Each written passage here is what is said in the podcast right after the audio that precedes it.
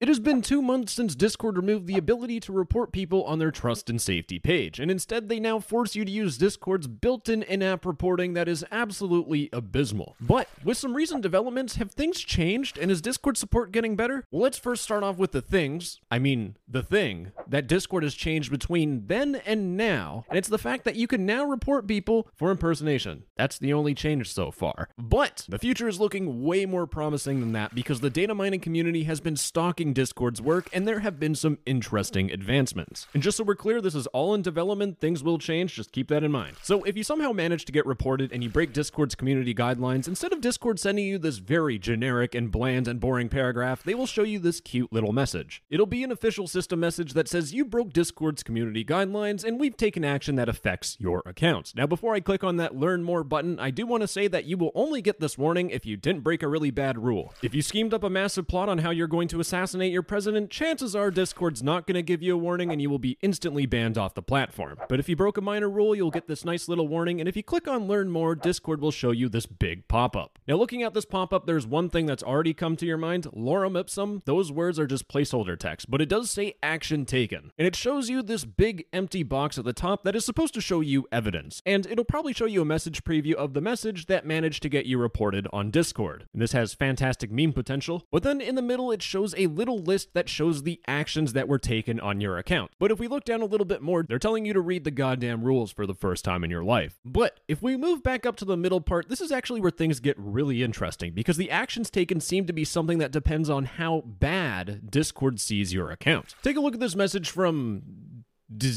Take a look at this message from this fella who runs Wumpus Central, another data mining Discord server. They sent this screenshot of Discord's safety hub, and they reminded me that Discord updated their safety hub. So if I go to their safety hub right now, we can see that, once again, more lorem ipsum placeholder text. But we have two sections. We have this top section here, and we have this bottom section. Now, taking a look at this bottom section, if I had to guess, it's going to show you a list of all the times Discord has gotten mad at you. It'll show you the date, the type of report, when it expires, and the status of the report. Now, I'm not 100% sure about this, but I would assume that at some point Discord's going to have a section where you can see people that you've reported. So you can see, hey, did that person that I reported for an unhinged comment actually get banned? Or did Discord do nothing again? Now, the even more interesting part is this status bar up here. We can see it's all placeholder text, but we can see that there are multiple little boxes that you can go into. And this is actually your account standing. Because if I go back to this message and I scroll down a little bit, there's a screenshot of some text explaining what each one of these stages are. The account standing that I was at was all good. But if I do something bad and Discord gets angry at me, it will move down to limited. And if I keep going, it'll go to very limited. Keep going even more, it'll go to at risk. And finally, if I somehow break all of Discord's rules, I will be banned. Now, if you do manage to break Discord's rules, or you get falsely reported and somehow Discord believes it, like what happened to me, then rest assured, there seems to be a six month decay period. So if you break a single rule and you're in the limited account standing and you wait six months and you're a goody two shoes, your account will go back up to all good standing. Now, while I was editing this video, a brand new image got released on Discord previews, link in the description, but as you can see, it shows you how things will look as Discord starts to get mad at you. You'll see this little white flag group here, which uh, is just lorem ipsum text, and it might contain cases that got you in trouble, or it could show you what punishments are currently applied to your account. And, and to be honest, there's also this gray flag, which uh, I don't know what it means. This is all lorem ipsum text. We don't know what's going on here other than Discord's got multiple sections. But what we do know is that as you get more and more in trouble, Discord will start to limit your account. And in terms of limiting your account, there is actually a list that gives us a hint at what Discord might do for punishments. As you can see at the very top, we have ban, we have temp ban, which Discord already does, but then we have global quarantine, we have require verification, which might ask you to verify your phone number on your Discord account, which can be detrimental if you don't have a phone. You might get user warning, or you could get user spammer, so it might say, oh, this person is a spammer. You have guild disable invite, so it might disable invites on your Discord server, assuming your Discord server is bad. The next punishment is user username mangle. So assuming you had a racist username, well guess what? It just gets scrambled and it goes bye-bye. Then there's guild limited access, which if I had to guess, it means that you can't join a whole bunch of Discord servers, it will limit you. But those are all the code names of the punishments that Discord might dish out. Of course, as time moves on, this stuff will be a lot more clear and it won't be me just randomly guessing off the top of my head. Despite me being very optimistic about this feature, there is still a massive glaring issue with Discord support as a whole. It's the fact that that if your account does go into bad standing, you can just make a whole new account. What a crazy revelation. But that's not even the biggest issue, because there is still a problem with the join servers for you permission on Discord bots. This permission basically allows you to restore a deleted Discord server as if it never got banned in the first place. And I have a whole entire video of me ranting about this already, so I'm going to ignore my feelings for now and just push them aside. So to answer my initial question, it does seem like Discord is working on making their support better, but there is still a lot more work to do. And there's still a whole lot more to talk about because I got a little bonus feature for you regarding account safety that I am honestly really excited for. We all know that Discord has two factor authentication. It's a decent way at keeping your account secure, but it's definitely not bulletproof because if you somehow download malware, all this safety just goes out the window. But Discord is working on improving their two factor authentication system with guess what? When you go from two factors, you upgrade it by just doing multi factor, MFA, multi factor authentication. Now, why is multi factor authentication important? Well, we've all been there before. You get invited to a Discord server that looks a little interesting for some sort of reason. Could never guess why. And when I join that Discord server, it tells me to scan a QR code. And if I scan that QR code, I get to see something I've never, ever seen in real life. So as I sit there with my phone, scanning the QR code, preparing myself to see parts of the anatomy I've never seen before, I get hit with a blunt reality that this was actually a scam that took control of my Discord account and spammed every single Discord server with the exact same scam. In fact, our poor warrior here, that frog guy, managed to get his account hacked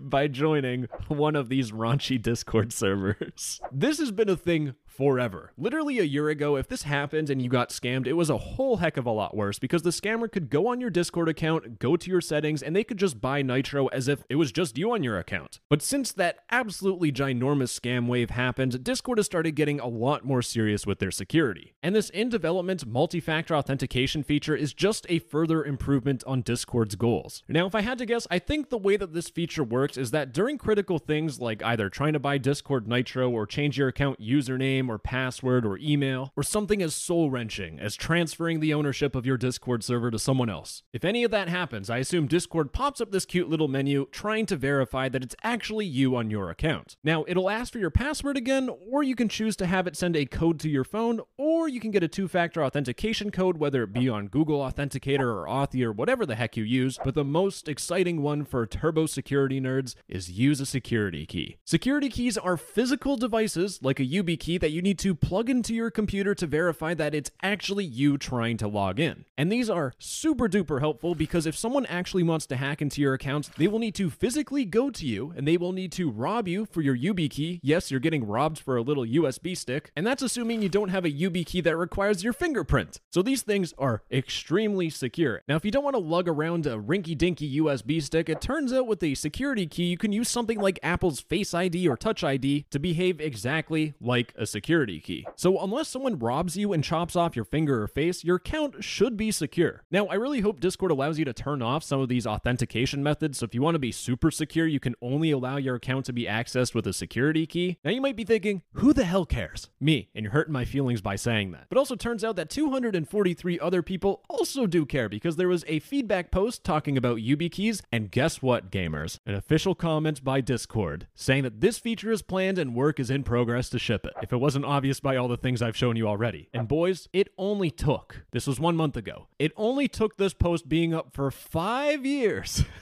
five whole years for Discord to actually make this a feature that they're trying to ship. Now, there is no ETA, but hopefully it doesn't take five more years. Anyways, the only thing supporting me right now is a copious amount of caffeine, and I'm having the jitters and my heart is racing, so I'm gonna end it off here. Have a good one. Bye bye. I love you. Mwah.